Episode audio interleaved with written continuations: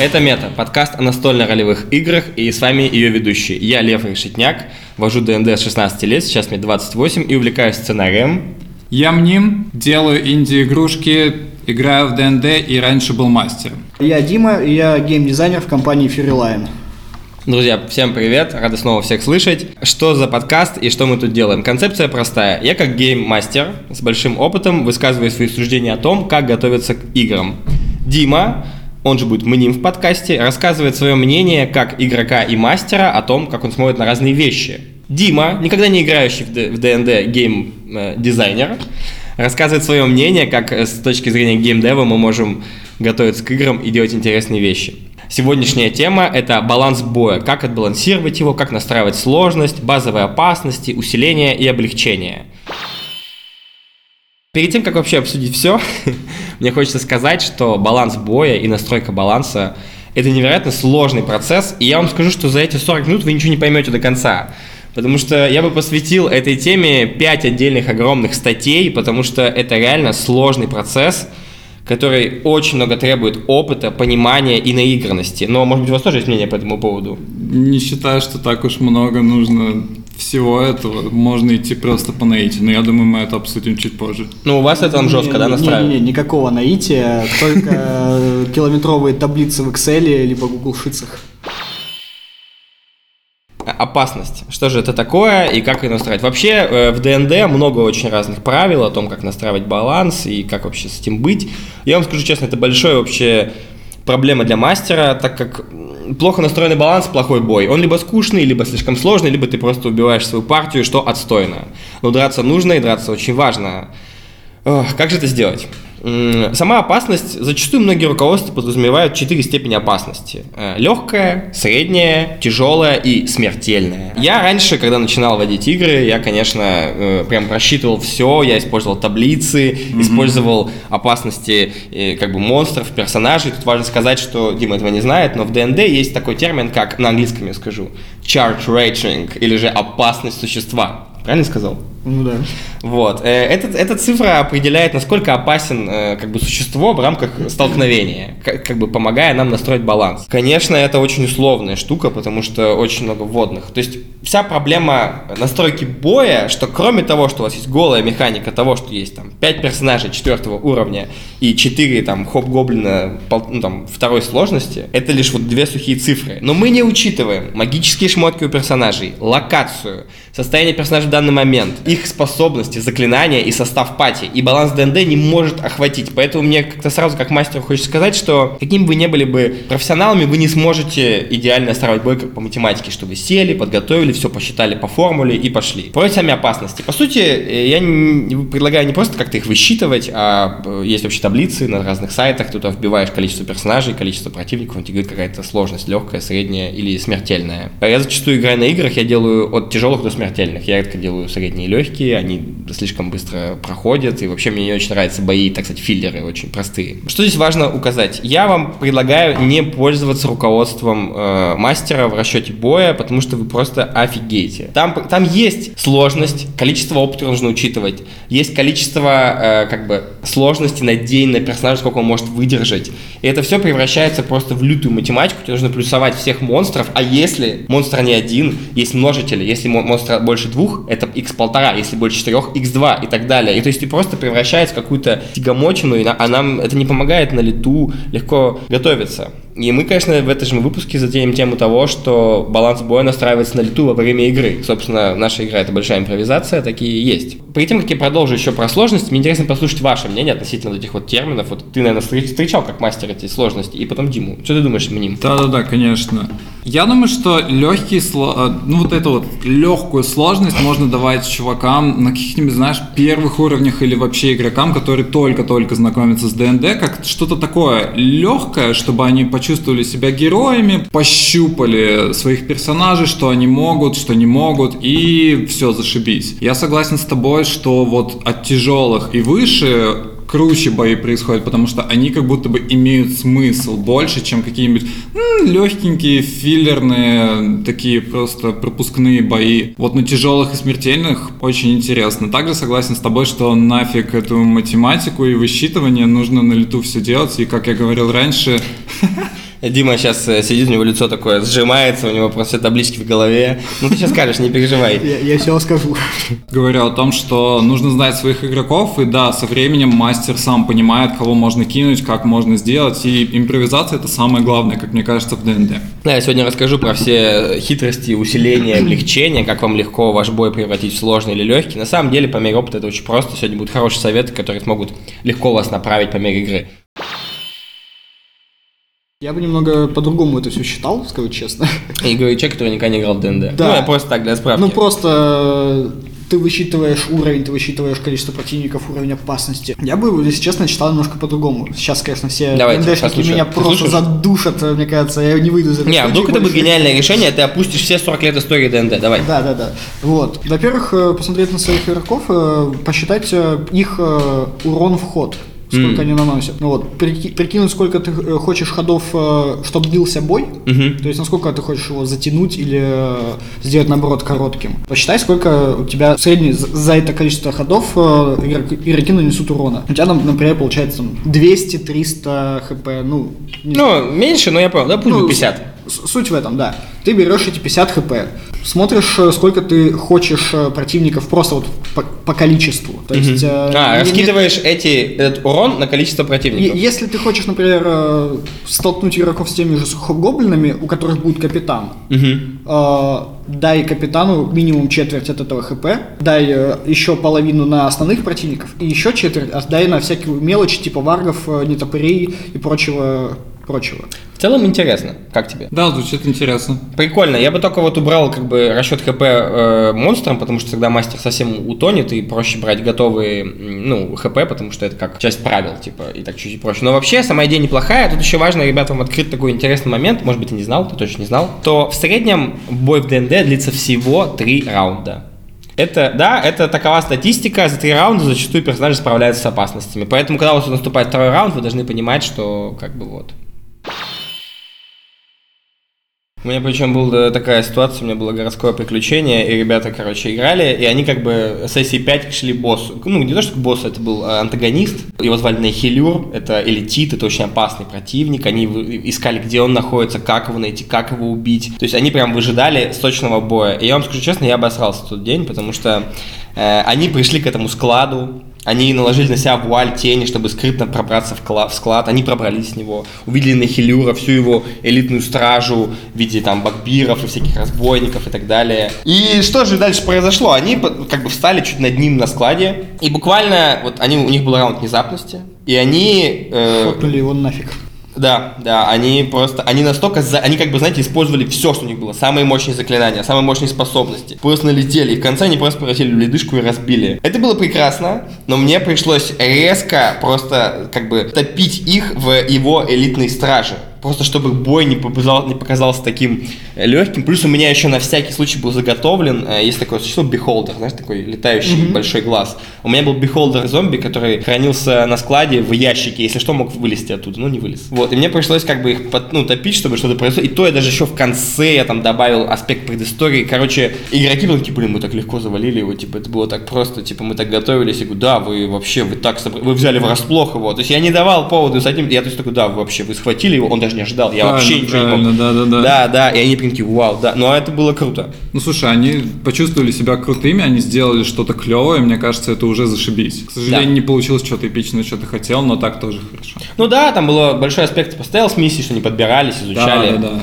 Ну, это вечная проблема овербафнутых э, героев, которые пошли на сайт-квестах, выкачали все, что можно, скрутили себе параметры в максимум и пришли к сюжетному боссу, к которому они должны были прийти 20 часов назад. Вот этот овербафнутый, это такое интересное тропическое слово, экзотичное, овербафнутый. Это как овер, это как много, да? Да, это значит, а бафнутый что... как под э, какими-то поддерживающими заклинаниями. Ну, типа, Вот, э, очень интересно. Мы, мы стараемся в нашем подкасте регулировать э, качество русского и английского языка и разъяснять вам, что непонятно, потому что мне непонятно овербафнутые, как звучит.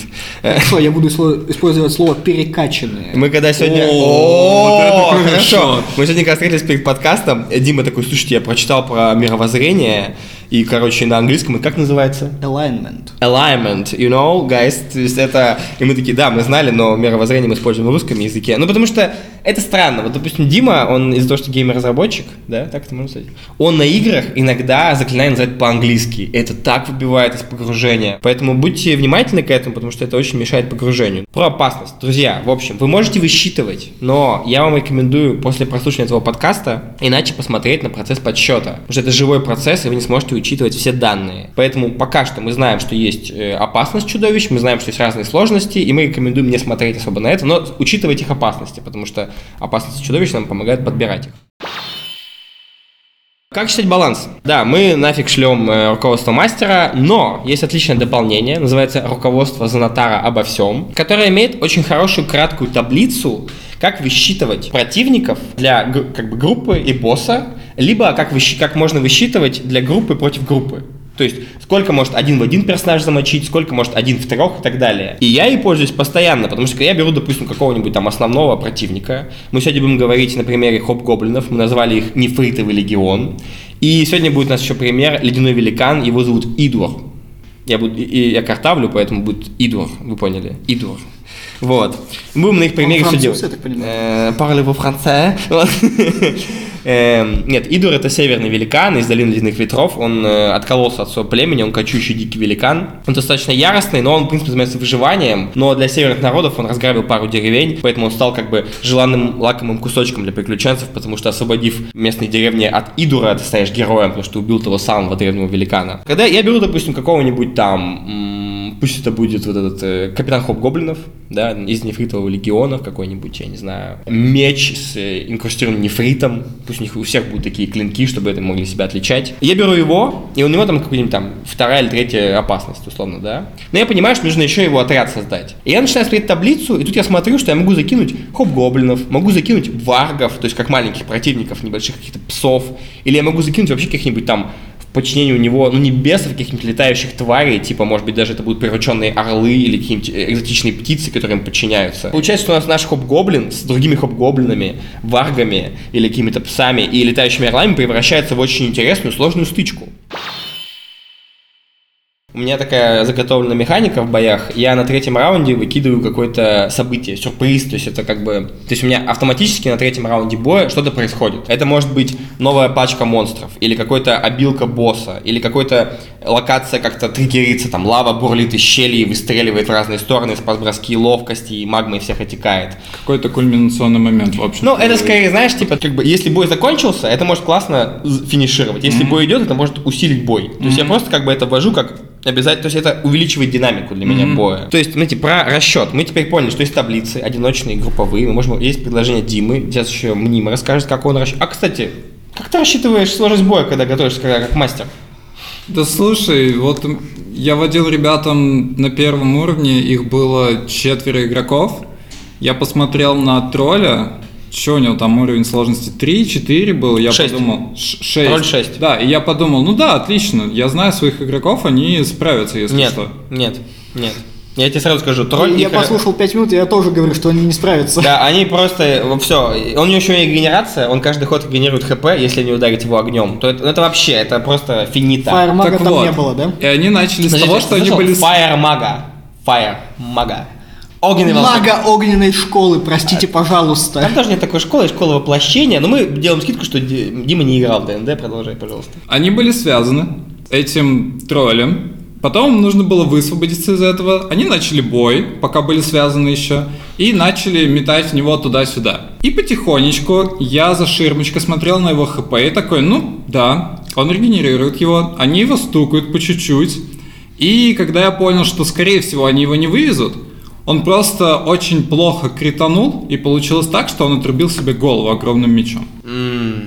Критика меня как мастера просто бьется рукой. Я, я не понимаю, когда тролль вообще дожил до своей жизни. Я понимаю, Дим, ну, знаете, друзья, это, это как бы, я могу это принять, но, э, наверное, если бы я играл, я бы считал, что это как бы такое слишком несуразное действие, понимаешь? Это да, была больше, знаешь, такая фановая, смешная игра, нежели что-то конкретно серьезное. Мгм. То есть я очень сильно ходил между контрастами с чем-то дико веселым и чем-то дико жестким, таким очень гнетущим и напряженным. Но, в общем-то, да, я просто смотрю на то, что было бы интересно, и стараюсь чуть посложнее дать игрокам какой-то бой. И, собственно, вот как ты говорил, то, что сначала ты берешь кого-то основного, и потом уже подстраиваешь под него, окружаешь его там Да, да, то есть всевозможными мелкими сошками. Две мысли. Первое, что бы я сделал с троллем, я думаю, что тролль просто бы, если бы это была горная местность, он бы так сильно, то есть был бы какой-нибудь разбег, он бы несся, чтобы ударить, и он бы э, рукой или когтями врезался бы в стену и застрял бы там. Я бы кинул 1к4, сколько раундов он застрял, тролль бы каждый ход пытался бы выбраться, и в этот момент у игроков будет преимущество его бить. Я бы позволил им как бы, ну, облегчить. Мне кажется, так было прикольно. Блин, да, прикольная тема. Вот, и что еще важно, э, вы должны понимать, что один противник это всегда легче, чем э, группа. Ну да, да. То есть, как бы вот если вы берете равные сложности, группа всегда будет сложнее. Чему я пришел по мере опыта игр, я вам сейчас скажу, вы скажете, что этому думаете. Я, наверное, почти полностью отошел от расчета сложности боя. То есть, да, я, конечно, учитываю, я, типа, знаете, когда я, ну, дизайню какой-то логово бандитов, я, конечно, смотрю, как бы, что там вообще, какой там максимум. То есть, вообще, посмотрите, как выглядит смертельная опасность для противников. Это ваш потолок, за который вам, возможно, не стоит заходить, но вы можете за него заходить, если вы игроков трижды предупредили, там дракон, там опасный красный дракон, там дракон. То есть, когда игроки идут, и ты им говоришь, вы понимаете, что здесь пахнет серой, видите следы сожженных людей, возможно, это логовый дракон. Тут дальше вы слышите шипение и какой-то, и даже какие-то, может быть, разговоры на драконе, то есть ты как бы жирно намекаешь, и потом ты как бы уже им говоришь, видите дракона там из- сквозь пещеру. И если игроки на нападают, он их убивает, это их вина, конечно, что ты трижды предупредил их, ты как бы, ну, понимаете, о чем я? К чему я пришел? В ДНД, Дим, существует три великих столпа. Бой, исследование и социальное взаимодействие. А Для меня высшая степень э, мастерства в построении боя – это создать сцену, где есть все три элемента. Где ты подрался, поговорил с противником и еще исследовал что-то. То есть ты, напав на нефритовый легион, этих вот хоп-гоблинов из шести, эту пачку, ты с ними подрался. В ходе боя у вас завязался диалог с их лидером, где он что-то, ну как бы, ты понял их фактуру, их часть истории, где их лагерь, то есть ты узнал осколок истории. И последнее, что после победы, исследуя их тела, ты находишь осколки истории своего приключения. И то есть этот бой, он как бы наполнен всем. И что, собственно, что я делаю? Когда я готовлюсь и создаю сцену, я перестал назначать их как социалка, э, расследование или бой. Я просто пишу себе весь список существ, которые участвуют в сегодняшней сессии. Пусть это будет нефритовый легион, у них есть лагерь под горой, там пусть будет 40 хоп-гоблинов. Это мой список, там есть лидер, есть э, какие-нибудь там элитные войска, простые хоп-гоблины, какие-нибудь там варги, и может быть какие-то рабы, которым прислуживают, или просто люди, которые вместе с ними сражаются. И по сути, я как бы помещаю игроков в ситуацию, и от того, как они поступят, это может быть либо социалка, либо бой, либо расследование. И получается, я просто наблюдаю, как этот, как бы лагерь нефритового легиона взаимодействует с как он живет, что с ним происходит. То есть я не предлагаю вам не думать, бой, не бой. Конечно, есть ситуации, когда, скорее всего, будет бой. Но просто создайте среду, в которой будут существовать ваши существа, и уже сами игроки будут понимать, что происходит. То есть даже когда вы наполняете подземелье, перестаньте в каждую комнату пихать чудище. Опишите экологию подземелья. Может быть, это э, подземелье логово оборотник, где есть лидер оборотней, которые проводят какие-нибудь обряды под луной в центре пещеры. У него есть приближенные, древние оборотни, бегунки, есть э, как бы циклы охоты, то есть герои могут наблюдать, когда охоты проходят, когда больше, меньше противника, когда выходит лидер. Возможно, можно застать момент, когда как-нибудь луна очень закрыта, они могут перевоплотиться. То есть игроки взаимодействуют с их логовом, сами выстраивают себе. То есть бой должен формироваться от повествования игры. Понимаете? Вот у меня такая мысль, что вы скажете? Я согласен с тем, что это очень клевая идея, потому что реально, если ты какое-то столкновение назначил для себя как бой, игроки могут думать абсолютно иначе. И в этом суть всего ДНД, то, что постоянно нужно уметь импровизировать и быть готовым к тому, что в бой игроки начнут э, социалить, а в социалке они могут начать кого-то мочить. И это очень важно. То есть что получается вот в этой вот фишке про то, что я вам говорю? Создавайте сцены на основе истории. Создайте экологию своего там логова бандитов, или, как мы говорим, нефритового легиона. Или давайте на примере Идура я расскажу, что можно сделать. Это будет северный лес, где живет Идор. У него есть э, племя волков, которым подкармливают, они ему служат. Игроки могут даже поговорить с Идором, если знают великаний, и поп- попросить его уйти, возможно, на обмен на что-то. Или они могут напасть на его племя волков, тем самым как бы разгневав его, или приручить себе этих волков и как-то, ну, как бы увести его, как, знаете, типа, как приручить, забрать волков, отвести его, чтобы он как бы пошел к ним и в итоге хлопнуть его.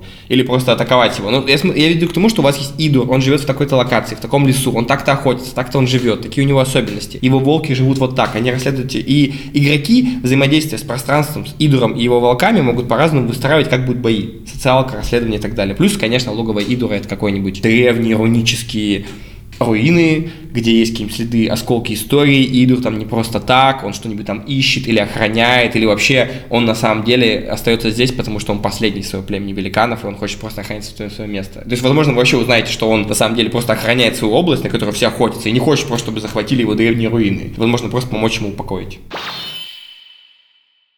И наша рубрика «Что бесит?». Мним, скажи, что тебя бесит в бою? Когда у меня осталась куча мелких врагов, я победил босса или кого-то сильного, у меня нет удара по области, и мне нужно, например, 5 ходов убивать пятерых врагов, у которых по 3 хп. И я не могу, типа, сразу двух, и мастер Да. тоже не подыгрывает, мне, А, они тоже и вы не просто, убегают. Это короче, просто время тратите, чтобы Да. порубить эту всю фигню. Да, да, да, да, да, это просто отстойно. Блин. Дима, а что тебя бесит в играх на высокой сложности? Слишком а, зачастую хреново посчитанный баланс. М. В том плане, что, как ты уже сегодня говорил, хороший бой длится три хода. раунда, Вот. А когда ты три хода только пробиваешь броню, еще Мгм. даже не, доби- не добираясь до основных хитов, например, в каком-нибудь ну, вышеупомянутом Divinity, это просто мрак. То есть э, ты уже, у тебя уже пошли кулдауны на все перезарядки, на все способности. Спасибо, Дим. Не очень ценно, правда. Вот. У тебя-то нет такой брони. И тебя противник в это время основательно грызет, плюс это высокая сложность, он тебя еще и больно грызет, все эти ходы. И к тому моменту, когда ты начинаешь э, наносить ему достаточно ощутимый уже урон, ты уже начинаешь понимать, что, возможно, я даже по- побеждаю в этом бою. У тебя половина персонажей лежит э, лицом и нюхает пол. Блин, да, конечно, высокие сложности это отдельный сорт для таких хардкорщиков. Не, которые- есть люди, которые прямо сидят э, с э, инженерным калькулятором и считают э, на какой-нибудь там супер высоких сложностях э, в ролевых играх, но, блин, вы же в ролевые игры не за этим пришли. Да, а слушай, а вообще, какой обычно сложности играют люди в среднем? На- Ну, в, сред- в среднем э, люди играют э, на самом деле на легкой сложности. А, типа, чтобы просто прокатать игру. Ну, э, да, то есть э, люди приходят не за тем, чтобы э, потно посидеть, э, побиться там с орками, они хотят все-таки какого-то ролевого отыгрыша. А вот э, для новой игры плюс это уже обычно более высокие уровни сложности, то есть когда игрок прошел основной сюжет, он такой, а что если вот выкрутить сложность и вот нормально уже теперь побиться? М, Или после первого прохождения, типа. Ну да, то есть э, он уже знает плюс-минус, какие у него будут бои, и он хочет э, челленджа. Испытания, простите. Спасибо, спасибо. Лев, есть Да. ли что-то, что тебя бесит в персонажах игроков или скорее в поведении игроков во время сложных битв? Конечно. Конечно. Примерно А, всё. а, Я, если честно, бешусь, когда игроки начинают использовать свои знания игрока в бою. Когда они уходят от отыгрыша роли и начинают поступать как прагматичные мрази из Dark Souls, короче. Они начинают реально максимизировать все, что... Они прям вот знаешь, даже доходит до того, что эм, какой-нибудь паладин, который должен отважно биться, начинает кричать магу, там, типа, какой-нибудь «Савелий, помоги мне, используй, пожалуйста, это заклинание, оно поможет мне!» И как будто он это маскирует под игру, и как будто делает это нарративно, ты думаешь, как это пошло. Просто возьми, ёб твою мать, меч и дерись, типа, что ты делаешь? То есть в бою мне нравится, когда игроки отыгрывают свой характер. Трусливо убегают, героически идут, идут вперед. Да, типа у нас был один персонаж, который просто прыгал на противников, с- неважно где он был, на какой высоте, что с ним было. Ему было пофиг, он просто несся и кричал. То есть, когда начинается жесткая логика, знаешь, когда начинается какая-то вот как бы выскребывание стратегии и твоих знаний. Меня это реально бомбит, потому что они начинают прям вот и тут мы переходим к конкретике того, как э, усиливать или облегчать ваши сцены, которые вы создали. И первую тему, которую я подниму, и вы после скажете свои мнения, это, конечно, волны. Все очень просто. Э, ваша боевая сцена с нефритовым легионом. Вы встречаете два хоп-гоблина и начинаете с ними бой. И если чуть-чуть было сложно, могут появиться подмога, которая идет за... Здесь это были, это были типа разведчики, и за ним подходят новые. А, или наоборот, э, они прям буквально идут как бы насаждают. То есть я веду к тому, что вот ваш там пул из 18 хоп-гоблинов вы пускаете кусочками. И на каждом кусочке вы понимаете, когда можно остановиться, а когда нет. То есть вы как бы тем самым этими волнами можете либо облегчать, либо усиливать. И назначать раунды, в которые они приходят. Что вы думаете по поводу волн?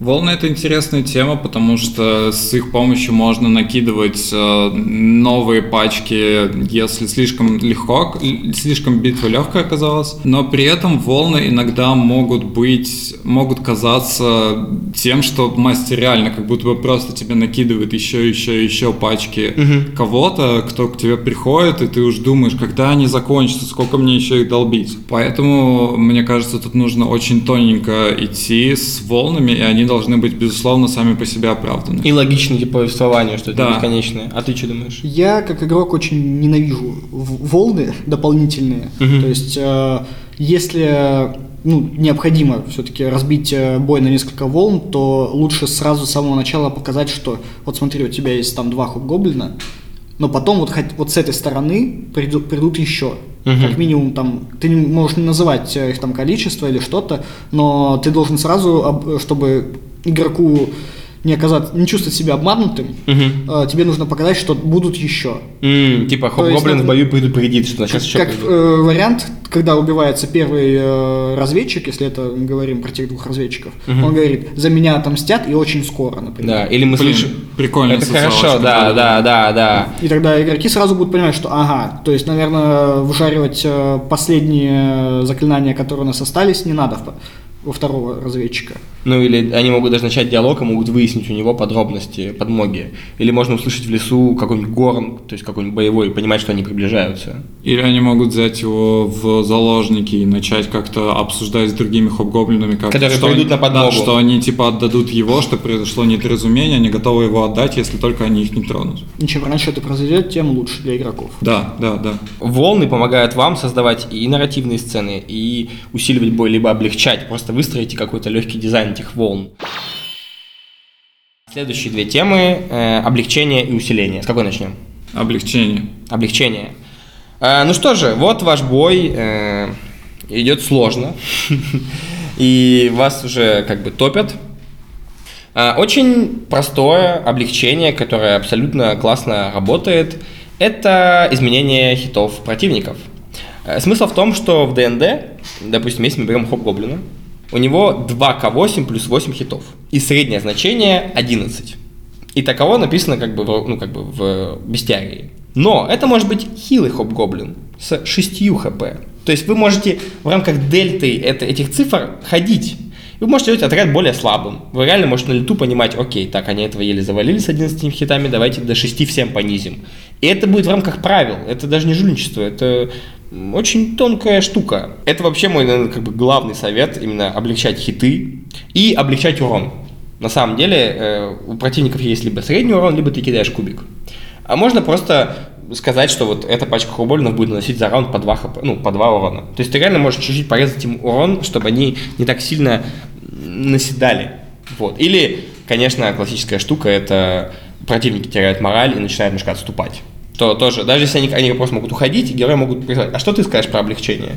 Я согласен с тобой, то, что враги могут убегать, если их осталось мало. Как мы в прошлом эпизоде обсуждали, если, например, из пачки из восьми гоблинов четверых убили уже, то другие оставшиеся четверо могут просто убежать, потому что, ну, нахер им вообще эта битва, если они сейчас все подохнут. Это первое. Также можно облегчить э, сложность, если в, у врагов есть какие-то либо глупые враги, либо враги, которые находятся в ярости, они просто могут сносить других более мелких врагов случайно, типа, знаешь, М. когда они машут там своей дубиной, и таким образом ты можешь э, нарративно показать то, что вот настолько они яростные или настолько эти а враги глупые, что они ну, облегчают, грубо говоря, бой. Также может произойти что-то, как ты говорил, вот э, необычное, например, какое-нибудь землетрясение или водопад, который можно будет оправдать. М, Например, локация, о, да, ты, это очень например, в крутая ло- идея. с- с- э, в пещере сражаешься с э,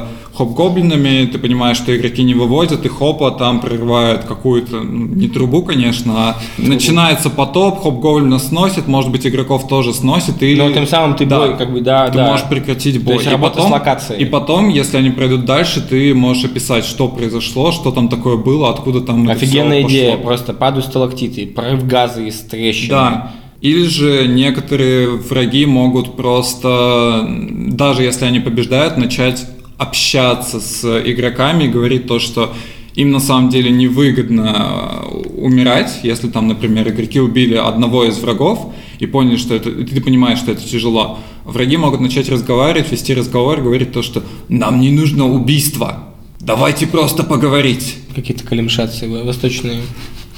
Вообще да, кстати. Или я подумал, что можно еще использовать, ну, когда происходит бой, как кого-то убили из группы нефритового легиона. Окажется такое, что один из э, дезертир, и он, на самом деле, мечтал, чтобы его убили, и он, Да. он, при- он при- припрыгивает в команду игроков Да, и это помогает им. И тоже это и нарратив, круто. и история, и ты потом даже можешь с ним заобщаться. Это кайф. А что ты думаешь, ты, Дим? А я думаю, облегчение. что облегчение боя может быть не только с- через э, ослабление противников, но и через э, усиление игроков. То есть э, какой-то внезапный баф, например, э, не знаю, какой-нибудь подъем морали после убийства гоблина, например. Оказывается, что этот гоблин был там знаменосцем или что-то такое. М, да, да. То есть э, игроки видят, что мы завалили э, какого-то знакового персонажа и получают там баф э, на там два хода М, подъем морали. прикольно, который да, да- кстати, дает типа- какие-то бо- бонусы. Офигенно. Вообще. Например, не знаю, либо пассивный реген очков здоровья, Ну, это... э, ну это- и так далее. э, Ну, ну, скорее будут промахиваться враги больше. Либо да, да, типа враги, либо врагов бон- будет, бонус да. к урону просто какой-то там. Да, да. Да, можно сделать статус испуганный врагам, чтобы они... То есть можно реально механически сделать так, чтобы противники среагировали. Очень хорошая идея, на самом деле, я считаю, потому что у нас тут уже набралось так много вещей для Да. облегчения, вы вообще можете легко облегчить свой бой. Получается, понижение хитов, исходя из хитдайсов, которые э, даются в руководстве. Э, локация, которая может э, либо помогать игрокам, либо убивать противников. Потеря морали за счет убийства лидера. После убийства важного противника э, противники получают дизмораль, то есть они ну, либо испытывают испуг, либо ошеломление, либо просто промахиваются три хода по персонажам или имеют по- помеху, а вы имеете преимущество. То есть вы можете так сказать, плюс противник может перейти на вашу сторону, если вы какой-то конфликт раскрыли в их отряде. Что еще было? Враги в ярости могут убивать друг друга. Усиление. Это вообще, это легче, чем ослаблять.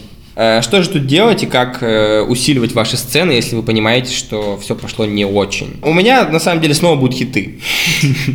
То есть в случае даже с Идуром нашим э, среднее количество хитов у великана 138. Но максимальное количество это 204. И если вы понимаете, что за первые два раунда ему снесли сотку, ты такой, у него 204 хп. Он на самом деле жирный и сильный великан. Или может быть такое, что у Идора за спиной есть щит, он достает этот щит и получает плюс 3 КД, увеличивая свое КД. То есть вы можете прям на ходу из истории этого персонажа усиливать. У него может быть кристалл на шее, который позволяет ему получать какое-нибудь магическое сопротивление, или какой-нибудь доспех, или просто какой-то резист. У него может быть даже зелье или заклинание, или какая-то способность, позволяющая ему э, меньше впитывать урона. Очень просто. У него может быть ярость, которую вы придумаете на ходу, и эта ярость позволяет ему резать весь физический урон пополам. То есть это хорошее усиление. Что еще? Иногда, когда мои игроки дерутся, идет плохо, я даю противникам максимальный урон. То есть я не кидаю кубик, я просто говорю максимум, который есть с удара. И прикиньте, когда у вас противник бьет максимальным уроном, это очень сильно понижает как бы ощущение.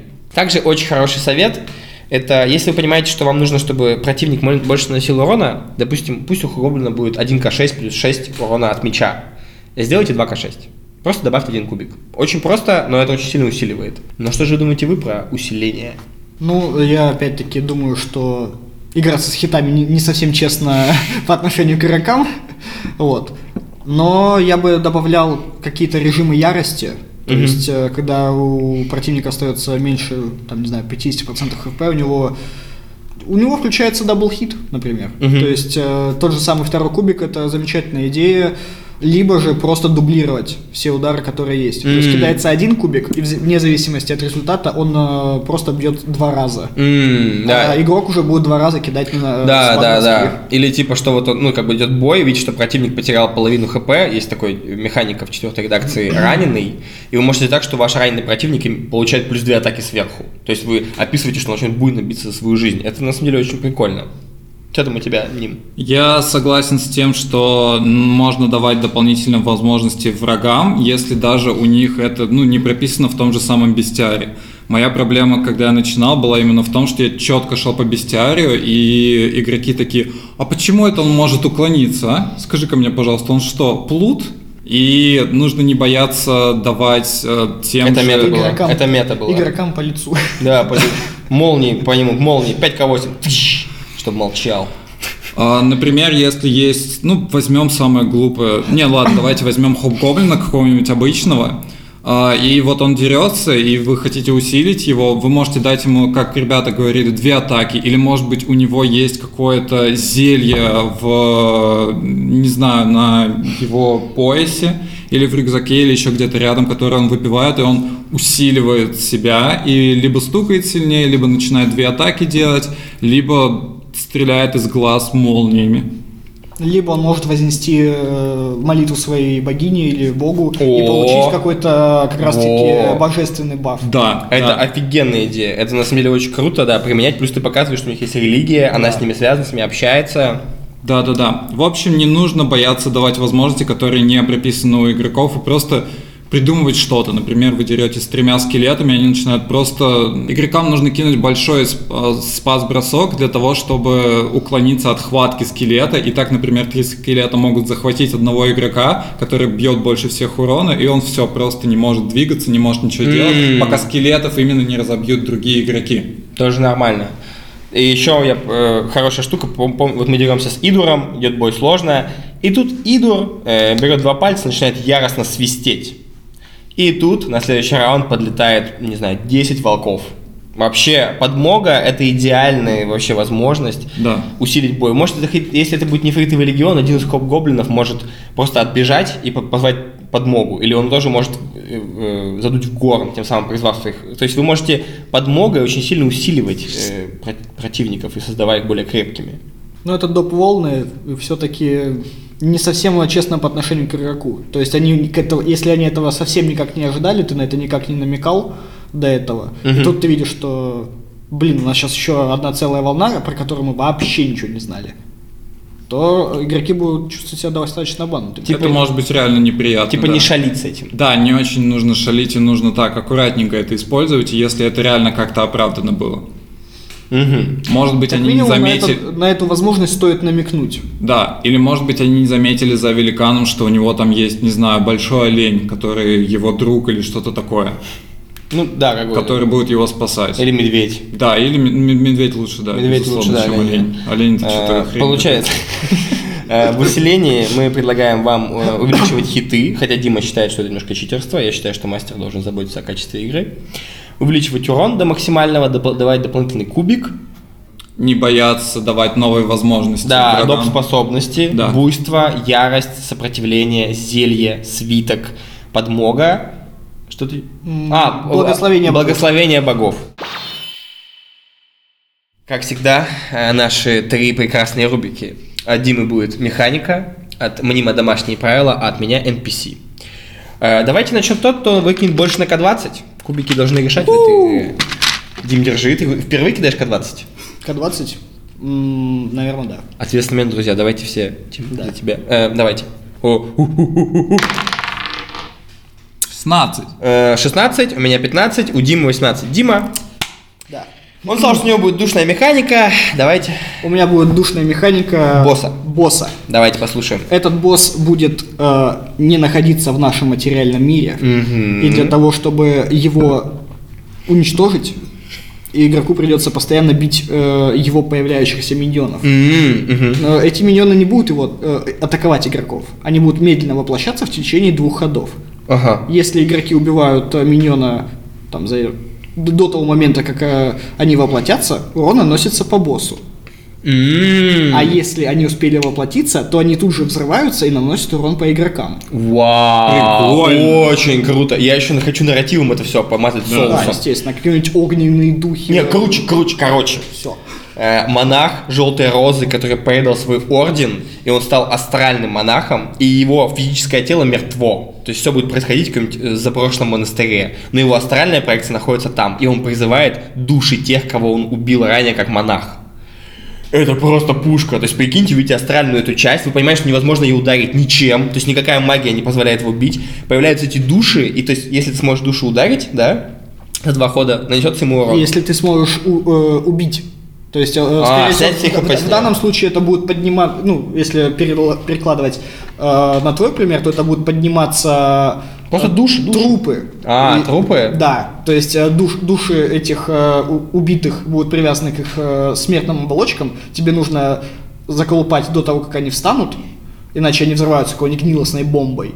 Вот. А Если ты их убиваешь, то эти души освобождаются и идут в астральный мир бить э, этого монаха. Вау, очень круто. Дим, это реально крутая механика, я ее украду и использую. Я даже, я нарративно бы, знаете, что еще добавил? Что когда игроки приходят в этот монастырь, главный зал, они видят, как монахи Желтой Розы, Ордена, прибыли сюда в виде там группы из 60 монахов, и, видимо, был фатальный бой монашеский, где полегли все. И как раз поднимаются вот эти бывшие воины, которые не смогли справиться. Но, очищая их от нежи, ну, как бы от скверны, они отправляются в астральный план и бьются с ним. И я бы еще нарративно, каждый раз, когда ну, они убивают эту, этого э, нежить, я бы описывал, как это происходит в астральном плане.